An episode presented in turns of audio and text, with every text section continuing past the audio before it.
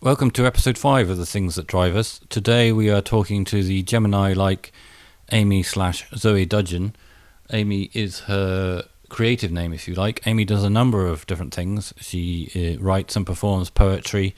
Um, she runs a supper club. She teaches yoga. And we talk about all of these things and how they interact in today's episode. There will be more information on all of this with um, links that you can check out at the end of the episode, but I hope you enjoy it. So, um, today I'm talking to Amy Dudgeon, who, amongst many other things, does yoga and is a yoga instructor and creative writing and um, spoken word poet. And I'm interested to find out how you ended up in this maelstrom of different stuff. So, which um, comes first, though, the yoga or the writing? Ooh, the writing, definitely the writing. I have, um, you can't see my notice board, but behind me there's a notice board in this room, and there's a poem that I wrote when I was about eight oh, that basically said, says something to the extent of, I'm a writer, I, I build imaginary words, worlds, and I dream of different places, and, and this is who I am. Age about eight. So definitely that first, yeah. Yeah, yeah, yeah, yeah. So have you always written then since then, or is it something that's just yeah? So um, I have always written. It's not always been as consistent, I suppose. So when I was young and had um, a very wild imagination, or I should say, was more in touch with my imagination. Obviously, as you grow up, you kind of mm. maybe learn to like move away from the imaginary world and a bit more forced into the real world. Um, but when I was younger, I used to write stories for my siblings all the time, mm. um, and even for my for my younger sister Francesca, I wrote loads of stories for her entire year at school. Oh, nice. so I'd, I'd write these really short stories and then send her into school to sort of share them with her class. um, yeah, and, and always actually, when I, am the oldest of three, I always actually really liked um, being friends with people that were younger than me or that were my siblings' age because they tended to have like not really grown up and they were still interested in playing imaginary yeah. games, whereas people my age had kind of like moved on. Yeah, yeah. and I didn't want to move on. I just wanted to keep playing games and writing and things. Um, so yeah, then then I did an English literature degree at university and absolutely loved it and absolutely loved reading and writing. And so at that time I was trying to write a novel um, of which I have lots of drafts and things of. Um, and then I trained to be a lawyer, and I have to say, sadly, my imagination was sort of didn't feature much in that chapter of my life because, yeah, I wasn't around lots of other creatives, and I was doing, I was using a more analytical part of my brain. Yeah. Um, but then when I qualified as a lawyer, I kind of thought, oh my gosh, wow, I've got through this. You know, it's quite hard doing a training contract and everything. And then all this creativity came back to me that I'd sort of not been paying attention to. So that was really nice. And then I wrote really prolifically as a newly qualified lawyer to the extent I was like in kind of team meetings and doing training sessions. I'd be scribbling poems like on the back of the training notes. And I used to commute to and from work in a car and I would record myself um, reciting poetry like on my drive home or record my thoughts so that when I got home I could then um, make sense of them and write. So that was a really prolific time, and I think now I have a bit more of a balance mm. um, between the law and the writing, and then the yoga came in as well. So there is quite a lot, lot to juggle. I'd say. I think there are more creative people hidden in the law than you think and more frustrated creative people. I know exactly what you mean by meetings. I sit there in meetings and I'm sketching things and other people and cups and whatever's around. Particularly if it's one of those boring. Um, this is what we've all been doing since the last time we met a month ago when we haven't been doing anything. exactly. Yeah, yeah. So I think I think it's. Sorry, I was just going to say I think it's I think it's really interesting because um, some people might view sitting in a work meeting and being creative and in that touch that side of yourself as sort of uh, I can't think of a better way to phrase it, but being slightly like away with the fairies or distant from the real world. But I actually see art as the real world. So sometimes I get quite frustrated at having to do practical things, including my job, because I just think sometimes I just think this isn't really real though. We're all just sitting here typing and chatting about stuff, but what's real is is, is what we feel and what we express and how we interact with other people. That is what I feel will be left, you know, when we leave this world or when we move on. So that's yeah. quite an interesting I, I know dynamic. Yes. And particularly because we do litigation. Um, you and I as our day job. And it can sometimes feel like you're thrust in a quite a stressful, intense way into this alien artificial world, and it's entirely pointless. Um, yeah. Um, I mean, sometimes it's it's not, but you, you, just think, why is everyone arguing about this? Um, yeah, so I, I do know. So I mean, was there sort of? It's interesting. What?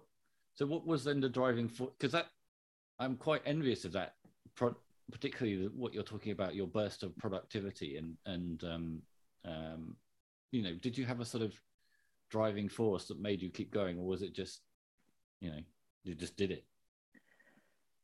Um, I think I think I was very compelled to do it, so it didn't feel much like a choice. It mm. felt more like a compulsion. I suppose there were parts of my brain or my personality that I've just not really been paying attention to. Like I like I said, that just really wanted to come to the surface at that time. I think it was also a time I was um, broadening my horizons socially as well. I think I'd kind of um, started to meet a lot of different people, and a lot of them were artists as well. So definitely felt inspired by them, and that is something that's still true to this day. If I surround myself with artistic people, then the creativity tends to come a lot more because the energy kind of bounces off and people will share ideas with you or echo things back to you or suggest things to you. Mm. Um, so yeah, yeah, I think I think it's really that. I don't. I'm not. I'm not in that stage. Unfortunately, right now, I, w- I wish I was, but it's now more of at the moment. It's more of a choice for me to write, and it, it's it's more disciplined than being compelled, I'd say. There's a good, I think it's Tom Wolfe. He was saying that some days he'd sit down and it would just flow naturally, the writing. It would just be easy. And other days it would be a real struggle and he'd have to force himself and it felt like drawing blood from a stone. Yeah. And afterwards, when he came back to read it, he couldn't tell which days were which. I think I, I, I I, that does resonate with me. I mean, I think my latest collection of poetry, which is which is written and kind of ready to go now, but I'm just tinkering with how to publish it on my website because I self-publish everything on my website because I can't be bothered to go around applying to different places to submit my work because it just takes a lot of time and energy. Plus, also I work across different mediums, so mm. I have written word and I have illustrations, which I, I work with a an illustrator on and I have spoken words. It's quite hard to submit that to a magazine and say, hey, can you take this? When they'll go, well, yeah, we can take the words or the pictures, but not, not both. you know, not this element. Um, but but yeah, this this collection of poetry, there are definitely poems in there, and actually, actually quite a lot of the editing. I, I found like it was drawing blood from a stone, but then I did go back and read it, and also when I was recording the audio for it in the studio with um, my my sound engineer, I was thinking, this is great. I'm really enjoying this. Whereas at the time, it was like, how am I doing this? So, yeah, I think I think yeah, I remember there was one particular poem that I said at the beginning to my my sound engineer Christoph. Oh, I don't really like this one. I don't really know why it's in here. And then I began performing it, and I was like, no, I, I completely understand why this is in here. I, these, yeah. these are my words. These do mean things. I do resonate with this. So yeah, that is. Do you go funny. through phase? Uh, there, there, are sort of set phases I go through with um, work that I've produced, and they are real satisfaction that it's finished, and then about a day or two later, looking at it and going, "Oh, that's rubbish," and then about two months later, looking at it going, "Oh, that's really good. I couldn't do anything of that good now," um, and then sort of cycles round through those things. I mean, do, do you find yourself in a similar process? I think sort of. I think because poems are a lot shorter, and that doesn't mean that they don't take a long time to create. Yeah.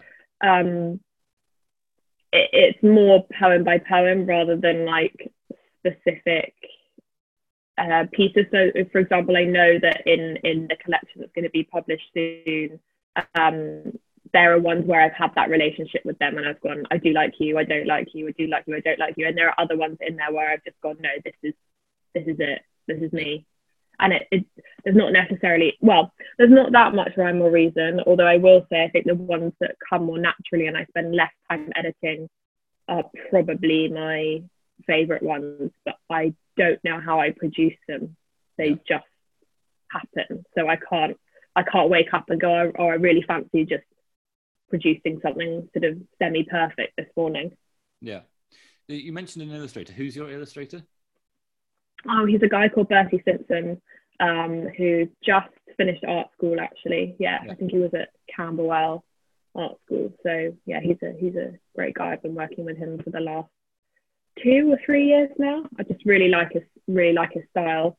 Um, feel like it encapsulates my words pretty well, brings them to life, and um, a lot of people who, who see the work really like it too. And he's also fun to it's, it's fun to work with other creatives. So I give him pretty free reign to do what he wants with the images. I'm not, you know, I don't tell him I want a girl looking like this. Yeah. You know, interacting with a person like that.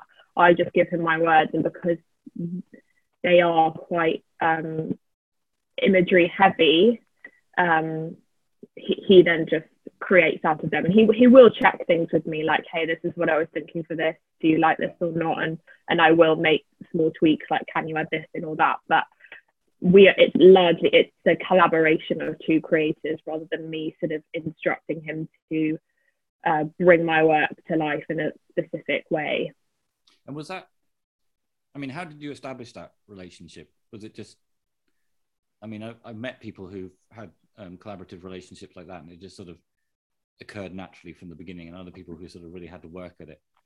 Did you find? So, yeah. I can't quite remember all of it, to be honest. What, what I do remember is that my brother, Thomas, um, uh, when he was at university, had a um, events an events company where he, he absolutely loved music. Him and her, him and a friend would um, curate club nights basically and get DJs booked in and stuff. And they came across Bertie, I think, via Instagram and asked him to make a poster for their nights. I saw these posters and I'd already thinking been thinking about how I wanted my some of my poems to be like graphic poems. I wanted to work in that kind of cartoony type form because I don't know, there's a lot of energy in my poetry, and I, as I said, it, it's quite image heavy as well, so it lends itself as well too. And I'm also quite influenced by the 70s as well, so it just felt like something I was interested in doing. Yeah. And I think I've a message, hey, you know my brother, I'm a poet. Would you be interested in collaboration? He was like, I've never done this illustrated poetry before, but sure, why not? Like met in a pub, had a chat. I um, recited some of my poetry to him. It kind of explained, you know, who I was and what visuals I liked, and it just went from there. Really easy, easy. That's good. That's good. And have you ever had it the other way around, where he's drawn something and then that's inspired you to write a poem about it? No, I don't think I have had that. Um, and I think that's probably just because I'm I'm looking at when he sends me what he's done, I think I'm looking at it in a more analytical way yeah. than in a creative way. So I think I'm looking at it and analyzing and checking all the words are correct and checking it's in the right order. Um, and so I think maybe because I'm almost too close to the process, especially at that stage, I'm not standing back and seeing it as a work of art. I'm seeing it as uh, the, the product of what we've created. Yeah. But that's, yeah, it's an interesting question. Uh, maybe if I go back and look at, for example, my first collection, where I'm, I'm now sort of distanced from that, yeah. I would then find that inspiration. Yeah. Yeah, the reason I asked, I'm, some some of the people I'm going to be talking to later, these um, two women, Sutherland and Bell, as the names they go by. They wrote, one of them's a poet who wrote a book called The Green Man and the Raven's Quest, and then the other one is an illustration to the illustration. But some of the poems are written in a reaction to the illustration. So, oh, cool! Yeah, yeah, yeah. Um, so you mentioned you publish it on the website. What's the website address then? Um, it's a, yeah, it's amydudgeon.co.uk. Yeah, and of course I don't know you as Amy. I know you as Zoe from work. So why the yeah. why the, why why the nom de guerre, if you like? Yeah, so there's a few. I mean, there's a few reasons for it. Um, first reason I guess is just quite fun to have two different names. Why not? Um, my uncle was quite a famous record producer, so he produced the likes of um, Elton John and David Bowie, and was quite, you know, quite prolific in the 70s. And his wife, his wife's name was Sheila. Elton John used to call Sheila Amy as a nickname, as a little kind of diminutive type thing. She had Amy, uh, um, an Amy license plate on her car, and she also had an Amy, a necklace, a gold pendant that said Amy on it and then says is short for love on the back that he had given her. And I inherited that and I, I would wear it anyway prior to me having two names. Mm. Um, and so that's that's the kind of cute fun side to it. And then the more practical analytical side of being an employment lawyer, I began began to become quite um, apprehensive about publishing work um, in my the name I was using for my career. Yeah. Uh, so I thought it would be better to divide the two um, just to allow myself a bit more creative freedom and also just to allow myself an identity where I could step away kind of from the day job. Um, and I, I then, because my website with all my work on it and that also has all my yoga, I then became Amy uh, for the purpose of all my yoga as well. So um, in that world, I am known as Amy, although there is always crossover. so one of the studios I'm working with, one of one of our colleagues as well, um, Chloe, who who is my best yeah. best buddy from work, actually, um, we both volunteer at the same studio, and so she will call me Zoe, and then she'll call me Amy, and everyone in the studio is going, "Are you Zoe or are you Amy?" so then sometimes I'm just Zoe Amy, Amy Zoe. and I have been known to obviously not not answer to Amy when someone's saying my name because that's yeah. not the name I grew up with. So that's also quite funny.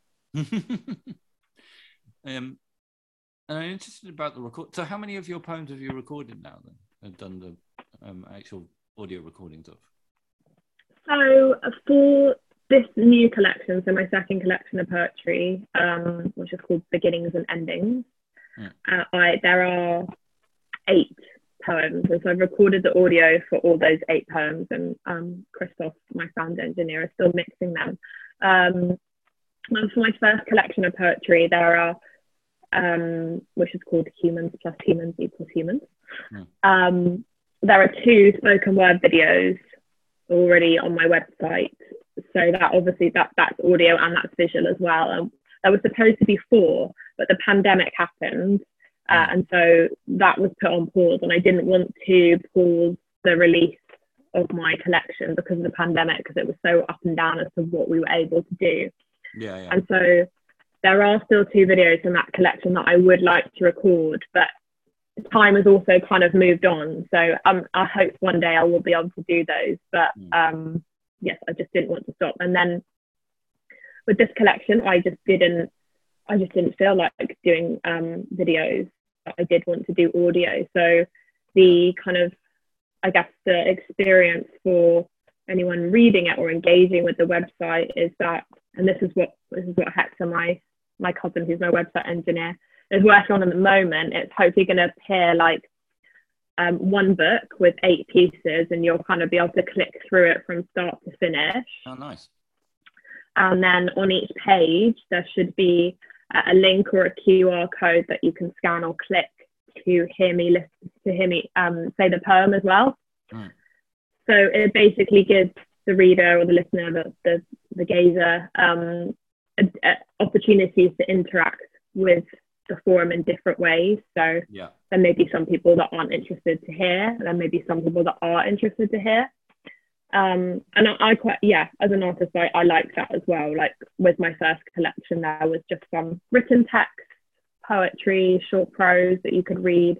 There was videos, and then there was the graphic poems. So um, I hope it engaged people in different ways, especially because some people still um, I guess have the perception that poetry is like quite stuffy or quite hard to read, and it's not something they're familiar with or something that they've done since school. So especially yeah. with when there was videos available or graphic poems that really draw the eye.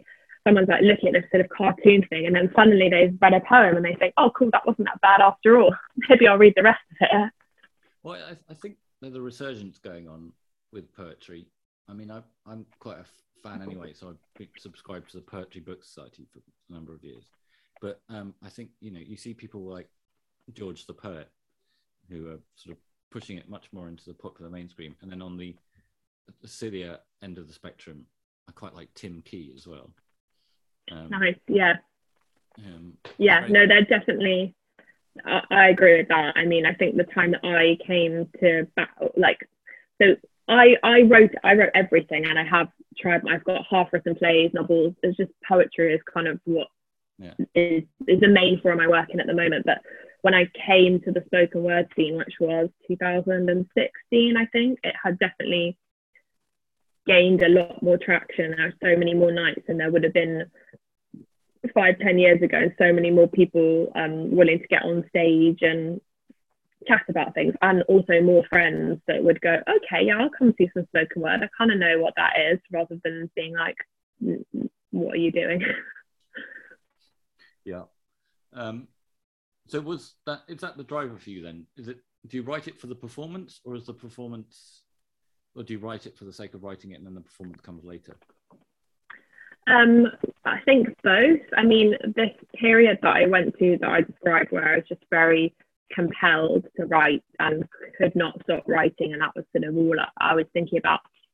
At that time, I was very, I started writing and I realized quite early on that I was writing because I wanted to share my thoughts, my feelings, my ideas, and that I needed to, to share them on stage. And actually, what I did first is I went to a storytelling night called The Moth um, which I think started in the US, and they have their own podcast and they have oh, yeah. their own book, and it's yeah, people get up on stage and just tell real life stories uh, on a certain theme. And so I thought I kind of challenged myself, and I said, you know, I'm gonna in two months' time, whatever it was, I'm gonna I'm gonna do this, and I did it, and I sort of thought it might cure me of my desire to get on stage, but in fact, it just compelled me even more. That I just thought this is great, right? I've just got to do this. So then yeah, I was very much feeling compelled to go on stage and talk. Um, and I don't know if it's because of the pandemic or because of other life factors or a combination of both, but the way that I'm writing now, I don't feel that same compulsion to get on stage and share. And I think part of it's probably being out of practice and not yeah, not yeah. going to other nights and feeling inspired by other people, but but also I think I'm just enjoying being a little bit quieter and just kind of being me in my words and just sitting there like a geek, kind of analyzing things and using the thesaurus and technically researching bits. Yeah. So that, that's one of the things that interests me because um, some of the people, one of the people I've spoken to already, he's an artist and he meticulously plans his paintings. He has a sort of conceptual idea and he meticulously plans it and researches. It. I don't do that at all. I just find a canvas and cover it with paint until I produce something that I like. um, and and for me, it's I think actually it's also a reaction to work because work is very cerebral and thinky, and so I like doing yeah. something that's none of those things at all. But do you? What's your approach? I mean, do you plan things meticulously? Do you sort of, or does it depend on the pace? I think I do I do both basically. So um, my first collection of poetry is quite it's all it's all about people and our connections to other people. So it's, it's quite it's quite a loose, broad theme. And I think I was just able to draw together some of my favorite pieces that I'd written over like a three or four year period. And that was the first time I'd drawn together a collection of poetry. So that was like a massive experiment. Um, with this this collection that's my second collection, Beginnings and Endings, which is which is finished but just kind of waiting to go to print, as it were. Um, I had a mixture of poems I just written that I really liked, but I, the, the theme for this collection is the beginnings and the endings of relationships. Mm-hmm. So I then picked the poems that I liked that were already there, and I then sat back and thought about what other things I thought should go into the collection to complement them, for example. So I have four kind of beginnings of relationship poems and four endings. So, for example, I didn't want to write seven breakup poems uh, and one about falling in love because that just wasn't that wasn't the intent. I wanted it, it to be balanced, and I also wanted a balance between, I suppose, quite serious, you know, feelings and emotions, and also quite silly ones as well. Um, so I had to challenge myself to write some of the more comic pieces because um, I think those don't come as naturally to me, but actually I'm quite happy with the with the product of that. So I almost had a little grid where I, I had all my poems written, mm. uh, what the ones that were named that had already gone in, and then the kind of like ones in square brackets, as it were, drafting notes. This is what this poem should be about, and then I just had to go away and think about it. Um, and it's just I'm, I'm, working on my third collection now as well, which is about um, like women um, and the body and sex, and that's that's something that I actually went on a writing course November 2019, and we did loads of writing exercises um, every day, every morning, just kind of prompted by the teacher. And then we'd have one-on-one sessions with the tutors, and the tutor said to me, "This keeps coming up for you. You keep writing about women, and you keep writing about the body. You've got you've got like a, a compulsion to speak about this." So I thought, yeah, I probably do actually. Yeah, it's interesting how these compulsion arises, and when you sort of ask yourself, "Well, why am I doing this?" Well, I do anyway. I never really have a satisfactory answer. It's just sort of, "Well, I am." So sometimes you don't want to probe deeper. well, that's true. I mean, I certainly get that, which is, um, I sometimes think if I started looking at what I did or planning what I did in a more um, analytical way, it would wouldn't work anymore. It would somehow. Um, yeah, I, I actually, I think it's, I think I'm finding at the moment is I am being a lot more analytical, and I don't know if it's I've just spent too long lawyering, and it it is good because it helps you get places rather than you know I think if I didn't have that analytical side and I wasn't um, used to drafting, really wouldn't have had the confidence or the focus to put together a collection of poetry. But at the same time, it does attract some creativity because I'm thinking, oh well, where is this fitting in? Which collection is this going in? Where am I going? When actually, like that's not necessarily the point. Yeah, yeah, yeah, yeah. I know what you mean. So when's your when when do you expect your um, second collection to be out on your website then? Um, I, am hoping by the spring. I, I had a plan to have it out for Valentine's Day because it's about relationships. Um, but then because I'm juggling, well, there's, four, there's basically four of us working on the project, and um, it just it just takes quite a while to to get people together and to feed in their bits. So I thought I can't be bothered to sort of try and rush and meet a deadline. As as you know, that's what we do in our yeah. job a lot or yeah. have constant deadlines. So I thought, no, I actually don't really. There's no reason. This is not an arbitrary deadline. It'll it'll be out when it's out. So I'm a lot lot more kind of relaxed now, and you know when it's ready to be out, people will be there to read it, and I'll I'll have a nice launch party and invite people along, and that'll be nice. Mm. So the other aspect of your, let's say, your Amy existence is um, you're a yoga instructor. Yes. So how did that happen? That happened. Well, I actually went to Geneva on secondment with uh, the law firm that I was working for when I was a trainee. Mm. And I had always had a, a vague interest in yoga, um, but I decided to like sort of give it a bit more of a proper go while I was in Geneva because it just, you know, I was in a new city where I didn't know people and it seemed like a good idea.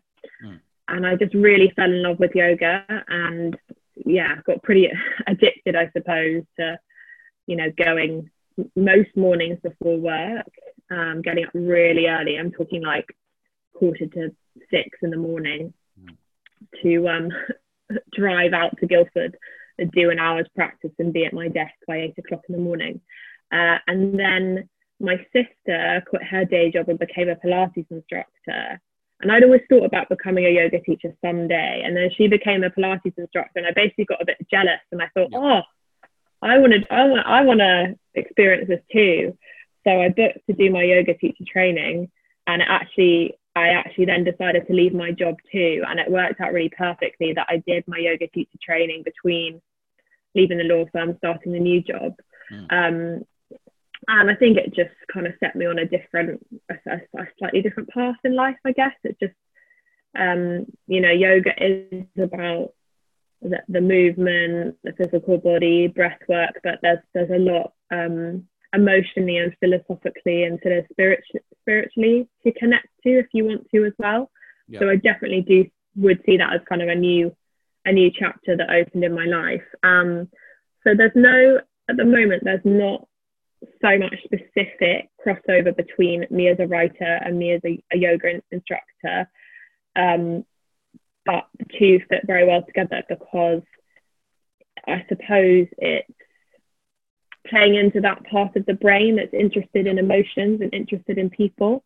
Yeah, yeah, yeah. And and what I'm hoping to do more this year, um, which is one of these ideas that you sort of have and you just sit on for ages, um, is to run some yoga, combined yoga and writing workshops. Um, so it'd be kind of like two hour workshops, come and do a yoga practice, and then we'll do some creative writing. Um, and I am actually teaching creative writing to yoga instructors um, on one of my teachers training courses, and that's really fun too. So now, now I've I've been a qualified yoga teacher for about three years now. Um, but obviously, that like given that I have a day job, it's almost like you know taken me a, a long time to sort of get that where someone else with three years experience doing it day to day would be in a different a different place. But i sort of got my confidence and my foundations as a yoga teacher now that i can start adding a bit more of the writing into it. Mm-hmm. i think. I mean i did i did experiment during the pandemic with kind of reading poetry at the beginning of um, each class and just sharing my ideas on, and thoughts on it too, which people did really like. Um, and people, you know, would often ask, "Oh, can we hear some of your poetry?" But I would say my poetry is not really great for a, a yoga class because it can be quite emotional and it can touch on quite sensitive issues that, to be honest, it just wouldn't really be appropriate to read as you're then guiding someone through a practice yes trying to get them centered and calm when you've just yeah exactly. Yeah. So i mean is the sort of philosophical and religious elements of yoga something that attracts you? Um i mean are, you yeah i think so. I mean i'm i very much yeah um i i see it a kind of like just more as a set of beliefs. Mm-hmm. So I think yoga is definitely about self acceptance. So accepting the good parts about yourself and the bad parts. Um, it's about respecting the body. So although you might see teachers doing really funky poses, that's not really the philosophy philosophy of yoga. It's about respecting how your body might feel on different days and being able to learn and, and read the body as well and understand that um, you know your emotional life or your kind of mental cerebral life will will impact on the body as well and vice versa so a lot of the practice of yoga the the postures that we move through the asanas are sort of about um, kind of the word cleansing has come to mind and that's yeah. not really the word i mean but it's yeah, sort of what they would say, is sort of cleansing or purifying the body. So you'd move through a physical practice to sort of, you know, get rid of that excess energy or stretch out that part that's really tight, etc., etc. And then when you've gone through your physical practice, the idea is that you would be able to sit calmly and comfortably in meditation to then help to calm the mind as well. Yeah. Um, so yeah, I think, and, and actually the definition of yoga means um, in union or to be in harmony with yourself, with other people, with the world. Yeah. do you think it helps with the creative part? If you, you know, yeah. Yeah, definitely. I mean, there's there's a type of um, yoga I trained in last year, 18 months ago maybe, called Yoga Nidra, which is otherwise known as yogic sleep. And you don't move through any postures or asanas like you might normally see. It's more of a mental practice. So you get to just lie on the floor, wrap yourself in blankets, which is lovely. um, but it's kind of a guided meditation. It's very systematic. There is kind of like science behind it, and you go through the sort of same steps each time, but it's supposed to take you to a state kind of between being asleep and being awake that allows you to tap into your subconscious. Um, and that can be really good for creativity. It can also be good for like uh, healing emotional trauma and things like that. But um, yeah, I, I do think that is really good for creativity. And actually, even prior to understanding or, to having been aware of what yoga nidra was, when I used to write, or when I do write sometimes, I would have, you know, an hour, a couple of hours of writing. and then my cousin who I was living with at the time would find me like lying on the um on the floor somewhere in the flat, going, What are you doing? And I went, I just need to have like a micro power nap to yes. allow all this creativity to filter through my brain. And I need to do it on the floor because that's where I feel grounded. It's just like, okay, fine, whatever. and it really worked though. I'd come out of this little sleep or nap and I'd know what word I needed or where I needed to take something. And then I, I learned about yoga nidra and I thought, okay, this is not so different from what I'm doing anyway. So, um, yeah, the, the, the writing course that I said that I taught to yoga teachers, that's part of a yoga nidra um, training. So there definitely is a link between that. And even with the, um, the physical postures, there's so much creativity in sequencing for a yoga class, knowing what poses might go together or not go together, or even as a student being able to move your bodies in, in a different way that you might not normally and just literally try new things, have a go. Hmm. So where do you teach where do you teach yoga from? So I at the moment I am teaching at a studio in Clapham mm-hmm. um, called Yoga Haven in Clapham Common and that is the studio where I did my teacher training. So I've been teaching there for um, three years, and they mainly they do a mixture of different types of yoga, but they're known for their hot yoga. Yeah. So I teach a hot yoga class on a Wednesday evening, um, and it's yeah, it's really good fun. And then I also have um, some private clients as well, who I just uh, go to the house and teach them. Yeah, is that where your sister works as well? Do you work together? Oh, sadly, she works in Fulham at um, a specialist Pilates studio. Um, but yeah, we we talked together over lockdown. Though we did some online Zoom classes um, where she did half an hour of Pilates and I did half an hour of yoga, and that was really fun.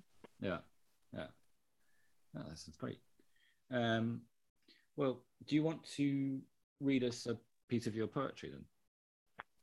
Yeah, definitely. Let me just um I think I know which one I'm going to read. Okay. Let me have a look. So, yeah, okay. I'm gonna I'm gonna read a poem called Sunburn, which is gonna be in my second collection of poetry, beginnings and endings, out whenever we get around to doing the various bits we need to do. Um, and it's it's parts so that the um, it's split into two parts or the collection is split into two parts beginnings of relationships and endings and this is a beginning poem. So um yes gonna have some water.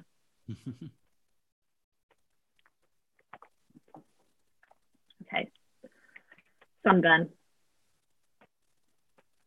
Finding you at the back corner of truth under lights in a night darkened by neon and cindered bodies, searching for the future in my past good night. My anticipation wears me like a naughty teenage lanyard, double stitched, Scooby Dooed, and spiraled tight across my chest. Your face reads as if written by my words curved lips like shells, the gaze of a graphite pencil is you colouring in the apex of our bodies for a second time. There is a clarity that's brutal. The two of your sun drenched shores magnify and sustain. She seeps me, sugars me, calls me a dumb slut, and blonde hair tangles in your salted mane. She sings seashells to master our puppetry, our bodies, urchins, scorched, blistered, insane. My spiny axis is the core, and you, two pillars of surety. Lips press and pull as the high tide sweeping shells. Susurrated I love you surge like the seventh wave as surfers we thrust on the crest of the swell. She, as a sea breeze, whispers to me, Jettison. Your ear is the soft shell of a yellow rib cockle, and your sounds hum with me long after the husk has gone. Sun has come up, after we have taken our fill, after lust has scorched our will and reality has shaken our dreamy cup. The burnt nectar of an oyster I swallowed with speed. The fused image on my retinas of a hooked fish in need sunburn that sinks permanently into my cracked and salted skin are the remains of your traces on my body, outside and in. That's really good. That's really good. I, I like Thank the graphite. you. part of it. I like that.